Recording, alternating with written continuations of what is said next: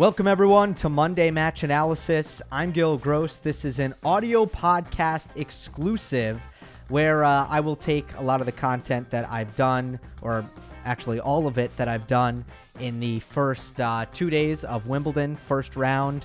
It's not even over yet. It was supposed to be over, but because of rain both days, it's not actually over. But uh, first two days of Wimbledon, I've done a lot of uh, post match recaps, and I uh, also did a piece talking about why players are slipping on the grass. So uh, I'm just going to put all that together for everyone. Uh, make sure that you are uh, subscribed if you listen to me on audio, Spotify, Apple. Make sure you're following and you're subscribed. And also, it's a big help if you leave a rating and a review on Apple Podcasts. I appreciate that a lot. Uh, so, I want to start with uh, the grass court piece, just uh, a quick bit about players slipping at Wimbledon. It was a tough day at the All England Club, especially on center court. Adrian Mannarino was up two sets to one on Roger Federer before slipping, injuring his knee, and having to retire in that match. Next on was Serena Williams against Alexandra Sasnovich. And Serena also endured slight slippage of the foot, which led to her ankle doing something funky. And Serena at the age that she is, going for her 24th slam at the major where it's most likely to happen, also had to retire from her first round match. She's never lost before the third round at Wimbledon. So obviously, everyone is feeling a certain type of way right now. And this comes not suddenly, but after day one and midway through day two, there were people already discussing the slippery grass at Wimbledon 2021. I want to start off by saying I do think that the groundskeepers and the All England Club do need to look into this and, and search for solutions. But before I, I get into that conversation, uh, let's talk about context, why this happens, and grass courts in general. Uh, some of this insight does come from Jason Goodall, who is a commentator for ESPN, but most importantly, is a member at the All England Club. There are a lot of people offering their opinions about the grass courts and I choose to listen to Jason Goodall's opinions over everyone else's because he is literally a member at the club. He plays there all year round, and he's also well sourced and well connected with the players. So, uh, the first thing to note, and this might be somewhat hard to accept, but it needs to be accepted, is that this is not a new thing. 2013 was a notorious year for players slipping at Wimbledon. 2017 was a notorious year for players slipping at Wimbledon. Not only does it differ based on the year, but it also differs based on sometimes the day. Sometimes you will have a day at Wimbledon where it rains all night, rains in the morning, uh, cloud cover in the day, which just doesn't uh, sufficiently dry out the courts and it would o- almost always happen early in the tournament, first couple days, and you can have a day where the grass is just slippery. This is not new. Has it ever struck the tournament at a profile that reaches the level of Serena Williams? I'm not sure, but I can assure you that nothing is happening in the first two days of this year's Wimbledon that has never happened before. These are things that have happened before historically. With that being said, there are some things that perhaps could make this tournament a little bit unique and could be making the grass extra slippery, more slippery than usual. First of all, uh, there was a wet spring in the United Kingdom, lots of rain, and the club members were not being able to play on these courts as much. So the courts might be less played on. However, that should not affect center court or court one. Why? Because you're never allowed to play on center court and court one, even if you're a member at the All England Club. Um, so the uh, the thing with those two courts is that they weren't played on at all in 2020, so they did not get that that beating that they should get, that they usually get, with a lot of the grass dying, having to be regrown, uh, the court getting stepped on and chewed up and dried out. That didn't happen in 2020. So it could be an extra lush uh, piece of grass because it's it's two years untouched here in 2021. There is more moisture when the roof is closed, something to keep in mind for the day one matches. We saw Novak have issues with this. Uh, the roof, uh, I'm pretty sure, was open uh, today, but that's another thing to keep in mind. Uh, the players being rusty, moving on the grass, maybe that's a factor for 2020, but I'm not quite sure about that one. Uh, lastly, just the moist weather that has been occurring uh, this week, early on in this week. Tons of rain. And that is probably the main culprit. It is probably the main reason we are seeing a lot of slippage. The rain combined with the fact that it's just the first couple days of the tournament, and those are the most slippery days. Um, so those are kind of, I'd say, the information nuggets that that come into this. And what needs to be done in the short term is the players need to seriously adjust. Now, I don't think Serena could have done anything. I think it was just a freak incident. Uh, but I think in this case of some of the players who are slipping, they do need to make adjustments with their movement. They need to take smaller adjustment steps and they need to never move at 100%. You can never rely on 100% traction. You can never dig your, your foot into the ground uh, when you're changing direction and do so with 100% force or you are going to slip. And there are some players who do this just better than others. And Federer is really the model here. The way that he never really digs his foot in with you know there's no there's never one step that he's really relying on tons of traction on the grass it's just the way that he moves and a lot of players are going to need to be very mindful of that, and they need to think about the way they're moving, and they need to try to adjust. Although it's very hard in the heat of the moment when you're playing a match, these are things that you really shouldn't be thinking about. Movement should be natural, it should be in the subconscious. So it'll be interested to see, interesting to see if some players do make that adjustment, like Novak Djokovic alluded to at the end of his first round match, saying, Well, certainly I need to think about changing the way I move. Novak is a special case. His ankles are so strong that it's really hard for Novak to get injured. And I think I, have seen him slip and fall all the time, but his ankles are so strong that uh, it, it's difficult, I think, for him to sprain his ankle or roll his ankle. He just that doesn't happen because his ankles are made of steel. He's kind of a special case. That's neither here uh, nor there. The second thing is that Wimbledon needs to take a look at this because, uh, you know, you cannot have a dangerous playing surface. This is uh, not something that should be accepted. I think that they need to look into perhaps players uh, playing on the courts before the tournament so that the courts are are played on. I think they need to look at how they are covering up the courts when it rains in the lead up. So, you know, to, to minimize ways to possibly minimize moisture. I'm not an expert on that. I don't know if that's possible or if it can be done.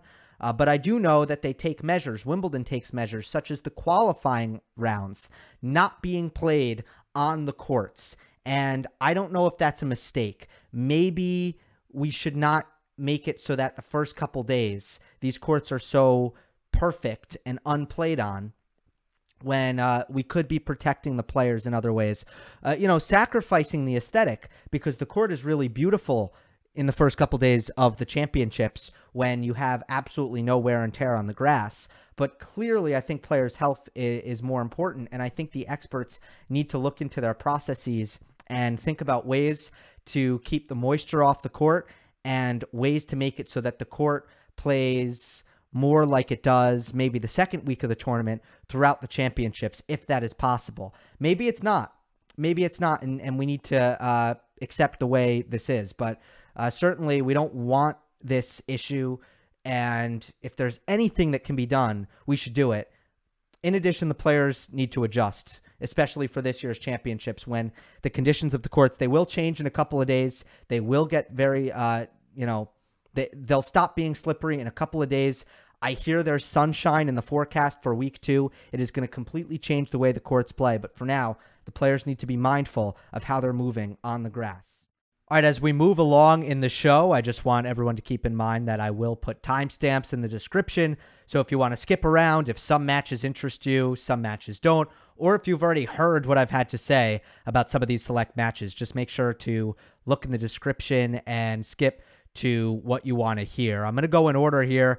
Opening Wimbledon 2021 center court was Novak Djokovic and Jack Draper. Novak comes through in four sets after dropping the first 6 4. It was very straightforward for the next three. So Djokovic on to the second round, beating the 19 year old lefty Brit Jack Draper, who is a former boys singles uh, Wimbledon finalist. And uh, it, he made a good showing for himself. So I want to evaluate Jack Draper. I'll let you know what I think about his game. But first, uh, let's start with Novak, uh, the victor today.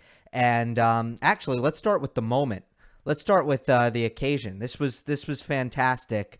Um, just to have Wimbledon back in our lives, uh, a huge hole. Very much missed it in 2020, and the match started before the players got out on court with uh, a standing ovation for the vaccine developers who were sitting in the royal box. And then from then on, it just felt like the crowd was very appreciative and very engaged and a beautiful way to kick off this tournament. Okay, now to Novak Djokovic.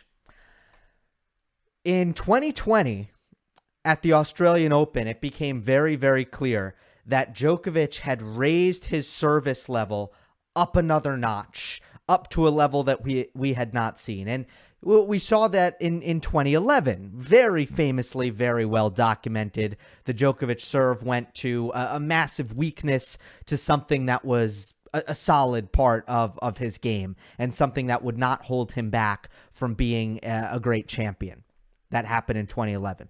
Started 2020, he stepped it up another notch and he really began to build the serve as a weapon. And two years went by and we had not seen that weapon on grass. Hadn't seen it until today, when finally we have seen the Novak Djokovic serve. I don't want to call it 2.0, I want to call it 3.0. We had seen that serve in action.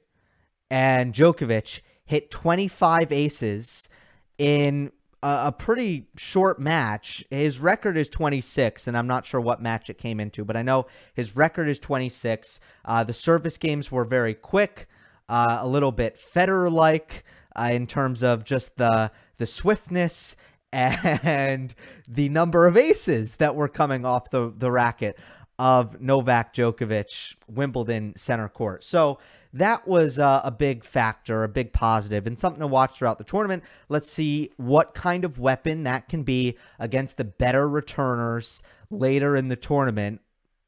Because I don't really think that, uh, yeah, I, I don't, I don't know when the the first really high level returner Djokovic is going to face. I don't know when that's going to be, but uh, let's see how effective it is. I imagine Novak is going to be coming up with clutch serves in big moments throughout the fortnight.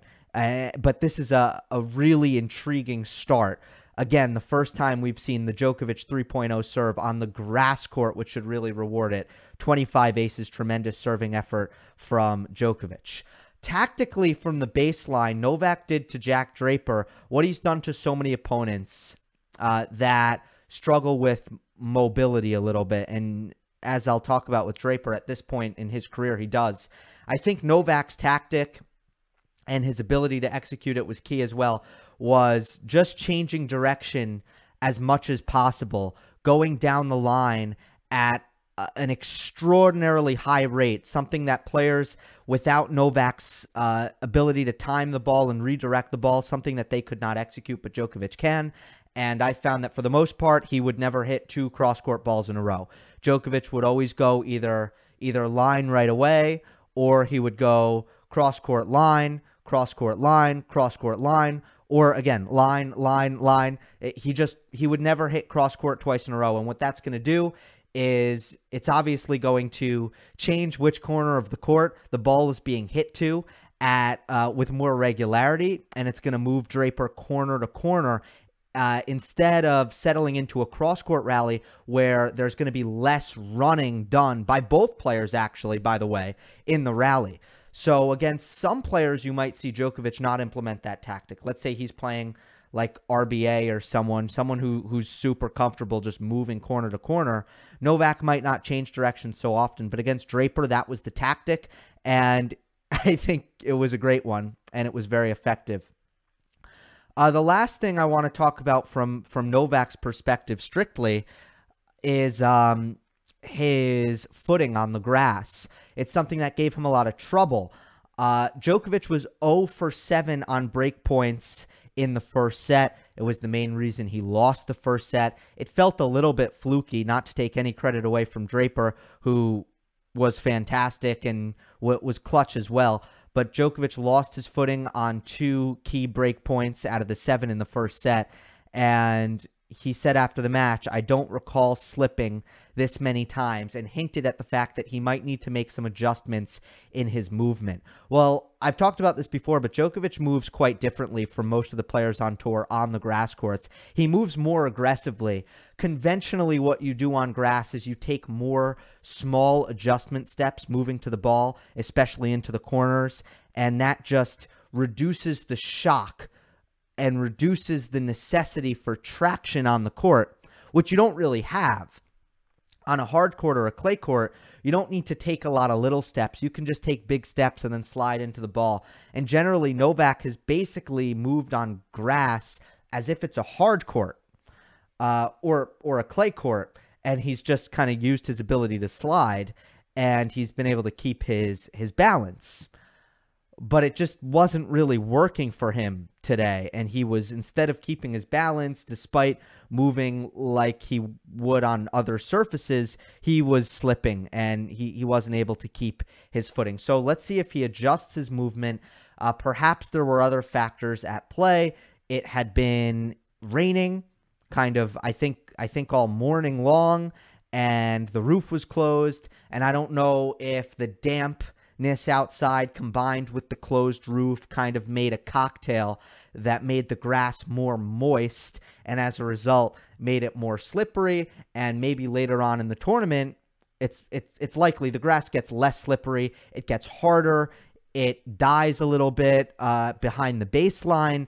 And generally the conditions become drier, so Djokovic can can move like he normally does. But I would I would uh, liken it to like an F1 driver driving in the rain, and Novak is someone who just comes into every corner very, very aggressively when it comes to his movement, where most other players, when they play on the slippery grass, instead of sliding, they're going to move a little bit more cautiously. So it's interesting and we'll track it throughout the tournament. Now let's talk about Jack Draper. 19 years old, comes into this match. The first thing that comes uh, really sticks out is his mentality because he really looked like he had no fear and he went after the ball. He was not shy out there. He walked around the court with a presence, with a swagger, and these are all good things, things you want to see. Someone who who did not look afraid of being the hometown kid opening Wimbledon on center court against Novak Djokovic, one of the greatest of all time. So that's a really good sign. The serve is big. He's lefty. I liked how he mixed up his spots. He mixed up his, his serves really, really well, but the serve should improve. It should get bigger. He still doesn't pump it up to the like the 130 mile per hour range very often. He's he's much more often below that range and at about six foot six with uh, a good strong frame. He should be able to add some miles per hour. I don't know if the technique doesn't really lend itself to that very well at this stage, but we'll we'll have to see. Um, but I do think the serve will get bigger.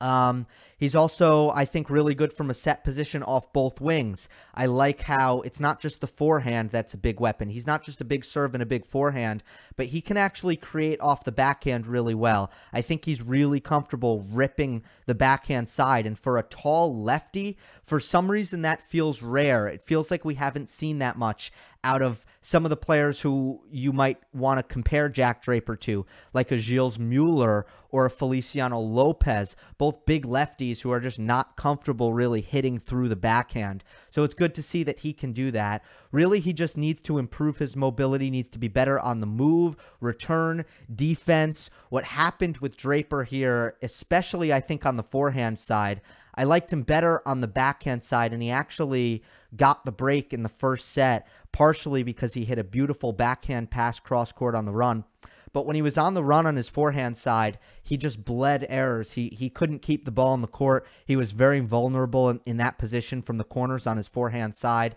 So that needs to be better because you cannot reach an elite level without good on the run play and without good mobility. Nobody's been able to do that really. Eh, I think in the in the history of the sport, who hasn't moved well and has reached the heights of a Grand Slam champion, who hasn't been able to hit on the run. I don't think anyone. Correct me if I'm wrong. Maybe uh, you know back in the day of serve and volley, it might have been a little bit different, where you had some players just bombing serves and coming forward. That's a little bit different. But in the modern game, I don't think we've seen that. So with that being said, I like what I see from Jack Draper. I think surely he's going to be a factor at this tournament for years to come. But please do not compare him or or burden him with the expectations of the next Andy Murray. It is completely inappropriate. He is not flashing that kind of potential.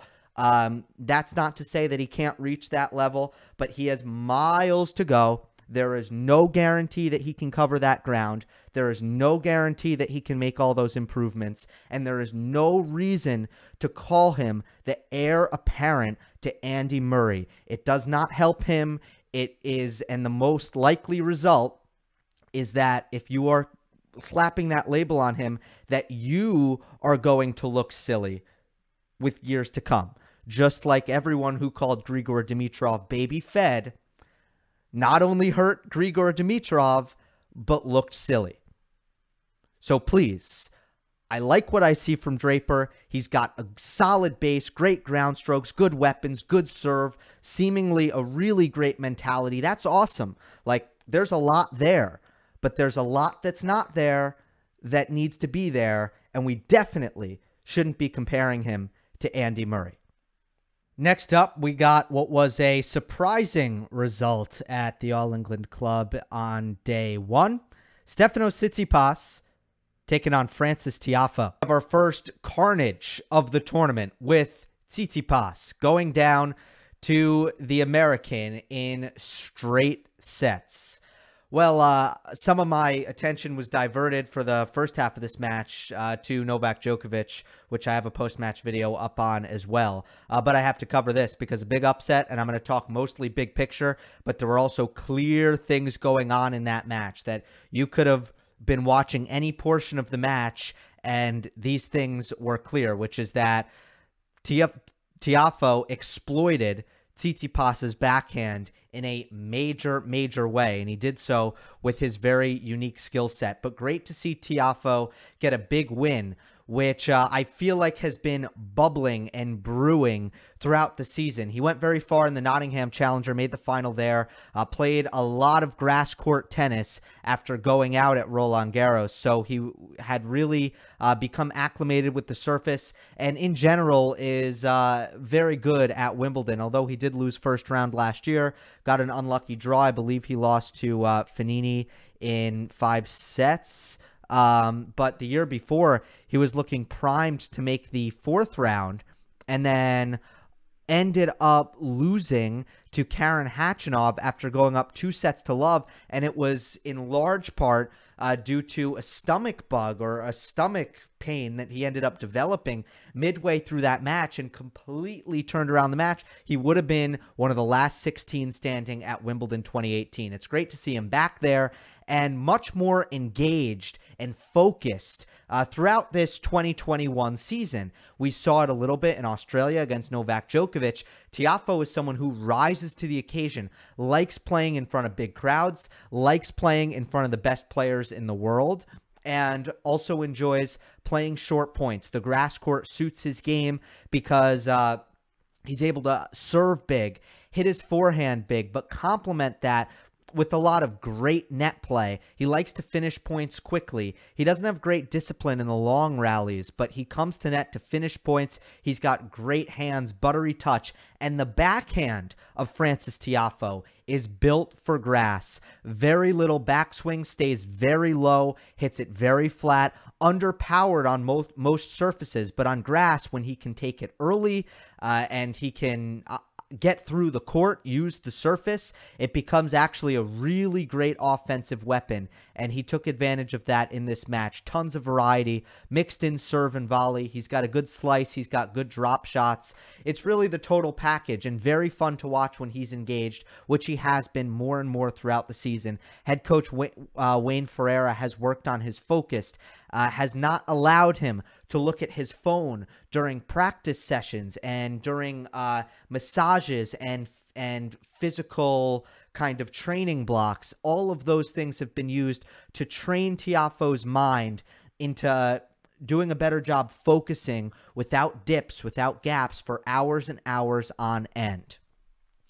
On the Tsitsipas side of the coin, this is a rather predictable loss for T, uh, for someone in a, a difficult spot coming off of a clay court season where first of all he played tons of tennis. He went deep in every single tournament. He played barcelona uh, which is like uh, we've seen how how difficult it has been for nadal to play all the 1000s barcelona and Roland Garros, going deep in everything. We've seen how difficult that turnaround is to play Wimbledon. But you have this time the French Open postponed, only two week rest between them. Tsitsipas going deep every single time. Uh, also losing his his grandmother, and I don't know what effect that could have played on the mental and just how this this this last two weeks have played. I know those two were very close. Uh, that's another thing, and then just trying to transition between the surfaces. And you have a guy in Stefanos Tsitsipas who has a return strategy on the clay, which does not work on grass, which cannot work on quicker surfaces, and just has a lot of weaknesses and holes in his game that are exacerbated by the quicker surfaces that he could not have had any time to work on in the time between Roland Garros and Wimbledon, which ultimately he had to be focused on just physically recovering rather than working on the parts of his game, which really do need work if he's going to be a factor on the fastest surfaces. So, no grass court warmups, trying to recover from a brutally physical clay court season and facing a difficult opponent in Tiafoe who had tons of grass court practice in the lead up is dangerous at, at Wimbledon, dangerous in best of 5 was the perfect storm to kind of create this upset here. But tactically, the only thing I want to highlight is the Tsitsipas backhand and how Tiafoe went aggressive to the backhand and came in behind. Um, came in behind his aggression to the net to Tsitsipas's backhand with tremendous effect. And he did so in, in so many different situations. Um, whether it be serve volley, serving big to Tsitsipas's backhand and coming in right behind it, taking advantage of that uncomfortable return. Tsitsipas missed way too many second serve backhand returns in this match. Way too many. Um, so serve and volleying to that side, hitting his cross court backhand, Tiafoe, hitting it really hard, really low, really flat, and putting Tsitsipas in a, in a position where he's hitting his backhand below the level of his knees and Tsitsipas has a an un, a very underdeveloped slice backhand. I don't consider it to be good. I consider it to be pretty poor. And he didn't use it very often in this match. Again, I don't think he practiced it much because on clay, he doesn't use it. He doesn't have to use it and he doesn't use it because the ball bounces up higher. But on grass, when the ball stays low, it's very difficult for Tsitsipas to get down low and hit the topspin backhand, especially at six foot four, six foot five, at that that tall stature that that Tiafoe, uh, excuse me, Tsitsipas stands. So it'd be much easier for him to slice the backhand, but it is not a good shot for him. It's unnatural. Um, so that's that's one way that Tiafoe broke Tsitsipas's contact point with his cross court backhand staying really low or the slice backhand staying really low. Either way. The other way was with pace. Pace off of the Tiafoe forehand into Tsitsipas's backhand. And if you can, um, he was able to rush that side. It's a long topspin backhand. It does not respond well to being rushed. Tiafoe takes the ball very early, hits it very hard off the forehand and the backhand, and could create situations where Tsitsipas was making errors off of his backhand or going to the slice because he didn't have enough time. And again, every time it was to the slice or every time uh, Tiafoe got an aggressive cut inside the court, he was coming in.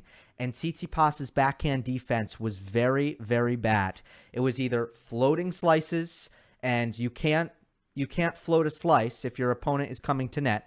That's an easy put away every single time. Or it was trying to hit over the ball and at a very high rate mishitting or misfiring. Very high rate for Tsitsipas. So it was a brilliant offensive game plan, really, really good. He ended up serving mostly to the backhand, but using the serve to the forehand as a changeup, as a surprise tactic. And even that wound up being very effective in a couple of really big spots. Um, Tsitsipas couldn't get the return going until the latter stages of the third set. And Tiafoe did a really good job of fighting through those service games and playing clutch, and getting those holds regardless. Uh, but so many things coming in behind second serve returns um, with a down the line backhand was another play I saw Tia, uh, Tiafoe utilize against Tsitsipas's backhand. But ultimately, that side did not hold up. And, Tiaf- and Tiafoe, sorry, I'm used to calling him Tiafoe, um, but I hear a lot of people calling him Tiafoe now. So uh, I, I suppose I got to listen to how he says it because my whole life I've been calling Frances Tiafoe, and now I'm hearing Tiafo for a lot. So it's just hard for me to adjust there.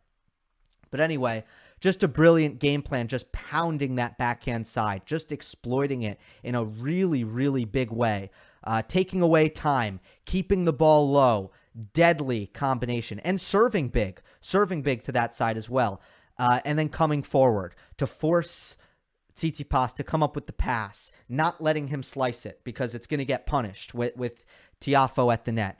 Uh, just a just a deadly combination. All things considered, this didn't feel like an upset. This felt like when these two took the court, the American was the better player. We finish up here with a day two match. It involves Roger Federer and Adrian Mannarino. Not the finish we were hoping for, but still some takeaways from this first round contest. Roger Federer goes down two sets to one, but ultimately Mannarino slips, falls, and has to retire in a extremely difficult to watch development for uh, a veteran in Mannarino who really deserves better and played great and did great to put himself in a position to attempt to pull off this upset over Federer in the first round at Wimbledon. Uh, ultimately, the, the result is not what I'm going to focus on here for, for this video, obviously, because the result doesn't really tell us much. You can't draw much from it. Roger Federer had all the momentum in the fourth set. It was likely going five. I'm not going to talk about what I think would have happened because that is truly meaningless to the highest degree. It is tennis. Who knows what would have happened? Uh, unfortunately, we didn't get to find out. I think the fifth set would have been very illuminating and very intriguing. And I think we were all robbed, the viewers and Adrian Mannarino, and maybe even Roger Federer was robbed because it could have been a positive experience for him, uh, even though he saves some time on the court.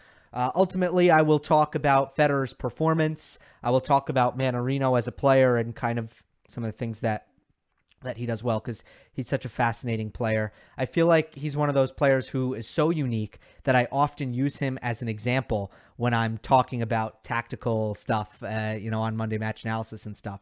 Um, but let me start with Federer. I want to talk about energy. I want to talk about momentum and confidence. And one of the things that makes the best tennis players so great is that is it is very difficult to break their confidence. And confidence can be an overarching term, it can be, or it can be very concentrated. And in this case, Roger Federer, after the first set, went into a horrible rut on a very specific shot on his forehand. His forehand became an absolute mess, an absolute liability. And let's be real, and I ta- I've talked about this many, many times, uh, especially in 2018 when Federer injured his hand and didn't hit his forehand well. And throughout the entire 2018 season, it was basically like, I don't know what to say about Roger Federer in his game. If if he's not going to hit his forehand well, he's not going to be a great player. And it's very it's, it's as simple as that because all of his weapons from his backhand to his movement to his serve to his variety, all of these things that Roger Federer does well, it's all about setting up the forehand. That's really what all paths lead to. A little bit uh, less, a little bit less so than Nadal, but not by much. I think Nadal is a little bit more heavy leaning on the forehand, but Federer is right there. He it's really he is as well. So if he's not going to hit his forehand well, he's not going to be playing well, plain and simple. If, you know, he's never going to serve enough aces to make up for the fact that his forehand is not firing. He's never going to hit his backhand well enough to make up for his forehand. It's pretty much not going to happen. So in the second set and the third set, that's what happened. In the second set, I uh, I have um, 13, no, excuse me, 12 unforced errors on the forehand and one winner, which came on a drop shot on the forehand side in the second set. The forehand lost Roger Federer the tiebreak. It lost him chances to get the break early in the second set. And then in the third set, it began to get better. And in the fourth set, uh, in the first game, he played a very close opening service game. And on add in, first game of the fourth set, Federer played what was probably his best point of the match, strung together great shots, hit multiple excellent forehands in the point, finished with a volley, ovation from the crowd at the changeover, and the the energy of the entire match changed, and Federer became, you know, got into a got into a zone and looked to shorten points actually upped his forehand aggression. And I know that might sound counterintuitive for someone who is struggling with the forehand. Why would you play it more aggressively? But hey, it helped the shot. Uh, that mindset adjustment and it, injecting some anger into his forehands. And instead of hoping that he could string together a couple good ones, hitting it as an approach shot and being ultra aggressive on it actually helped its effectiveness and helped him put it in the court. Um, Again, counterintuitive, but that's what happened. He shortened the points. He started to uh, impose himself on Mannarino and make Mannarino the uncomfortable player instead of Roger Federer having to sit back and trying to trade his forehand effectively, trying to build points with his forehand effectively, and really unable to do it. Credit to some of the things Mannarino does well. He hits very, very deep. He has tremendous depth his ball stays very low because it's very flat, and he rarely misses. He plays so clean, and he never gets tired. Mannarino, in many ways, is a total nightmare to play. Uh, he doesn't have a lot of finishing power, but on grass, on on that kind of surface, and against Federer, he doesn't need finishing power. All he needs to do is extract the errors from Federer. And just, just by keeping the ball very deep in the court and hitting that piercing backhand cross court, he gave Federer's forehand absolute fits. Uh, but Federer found it. What's concerning for Federer is that he cannot go that long without finding confidence. And his confidence needs to be more dynamite than it was in this match. He can't he can't go two full sets without forehand confidence. It's it's just it means he's not there. It means he's it's not at his best. Now, maybe he goes the rest of the tournament and that doesn't happen again. All I'm saying is that shouldn't happen. And against a, a Roger Federer at his best, that doesn't happen. Again, what makes a player like Roger Federer or any player at his level so great is because one, it's very hard to break the confidence, and if you do break it, normally the the cold streak, the slump doesn't last that long. It might last a game, it might last 10 minutes, but this lasted about an hour and a half. It was very bad and very difficult for Federer to get out of that rut. With all credit to Adrian Mannarino, who played so clean, who didn't miss. Uh, another dynamic I want to point out that worked in favor of Mannarino, and let's talk about the Roger Federer serve.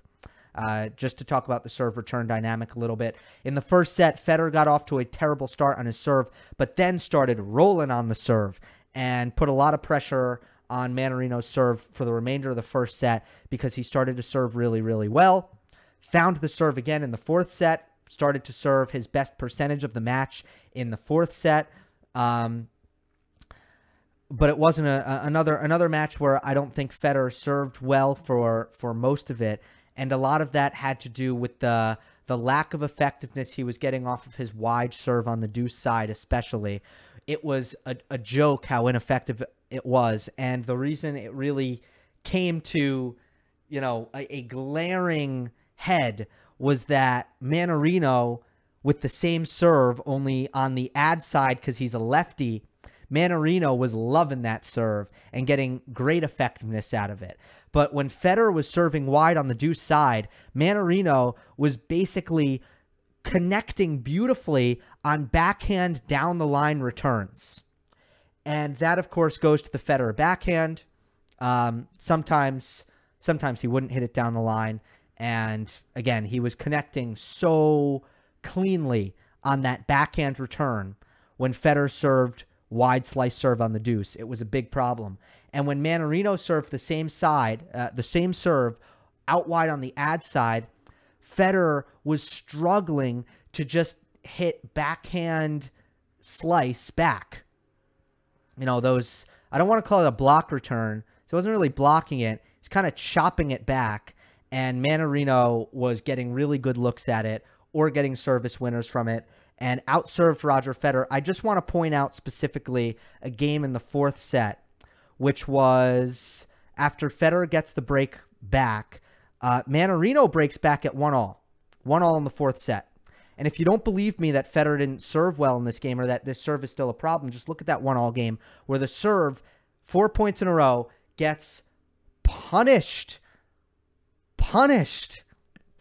And Federer can't afford that on grass um, because Mannarino goes the rest of the fourth set playing and serving brilliantly, so well. It was it was Mannarino's best play of the match was in the fourth set because Federer's forehand wasn't quite so off the rails towards the end, especially. But Mannarino was up a break because Federer at that at in that game got his serve bullied on a grass court at one all. Love all. Um, or you know what? It wasn't one all. Excuse me. It was uh, it was one. Why am I why am I losing this in my notes? Um, oh, that's because I'm on the fourth set. Aha! It was two three at two three in the third set. Um, Federer serves it wide. Mannarino hits a beautiful backhand down the line return, and um, and Federer misses the backhand, the first backhand. Love 15. Mannarino pounds a deep uh, pounds deep cross court backhands over and over again after a solid return. You know, again, the deep cross court backhand really bothering the Federer forehand. And Federer looks to change down the line and does it miserably, misses by a lot. Uh, love 30, backhand cross court return winner by Mannarino, a return winner. And then love 40, crushed forehand return up the middle, draws the error. That's three returns by Mannarino in one game that Federer does not make the next ball back, does not make his second ball back. So I know it's one game and I'm nitpicking, but that was the break. That lost Federer the fourth set, and that shouldn't really ever happen on grass to Roger Federer. He should never get his serve, you know, so easily handled. But in the fourth set, Federer was awesome and just found an energy about him that was tremendous and lethal, and he has more weapons than Mannarino and more finishing power. And the forehand was firing, and he had eight forehand winners when the um, in the fourth set. And I think he had like four unforced errors. I mean, how different is that? And he was coming forward. And by the way, his volleys were really good, and it was a great tactic against Mannarino when he could come in, which was rare because Mannarino just doesn't drop the ball short. He's really good at keeping the ball deep in the court. But when Federer had a chance to come in, he was incredibly effective at the net. He was winning like 80, I think north of 80% of his net points. Uh, and Mannarino, his passing shots are a little bit flat. So it gives Federer good looks at volleys often. And it was it was great tennis by Federer in the fourth set. If he continued that, he would have won the fifth. So um, it was an interesting match where you know Federer the forehand went totally off the rails. It gave him no chance. Mannarino's wide serve was working. Federer's wide serve was was not working. Federer needs to do a couple things better. He cannot have his confidence broken so easily. He cannot slump for that long a period on his forehand. He still needs to serve better. Uh, but there were also some, you know, he showed that in the in the moments where he was right, he showed why he's the better player than Adrian Mannarino. So Federer moves on. Second round, he will face Richard Gasquet. All right, that's the show. Hope you guys enjoyed this podcast. My recording schedule is uh, a little bit different than uh, most Grand Slams, so I decided to do this. Let me know if it works for you. Uh, make sure to follow me on Twitter at Gil underscore Gross. My DMs are open, so if you ever want to get to me, that's always uh, a good way. Um, of course, again, subscribe, review. Uh, really appreciate it, everyone. And uh, I will see you next time.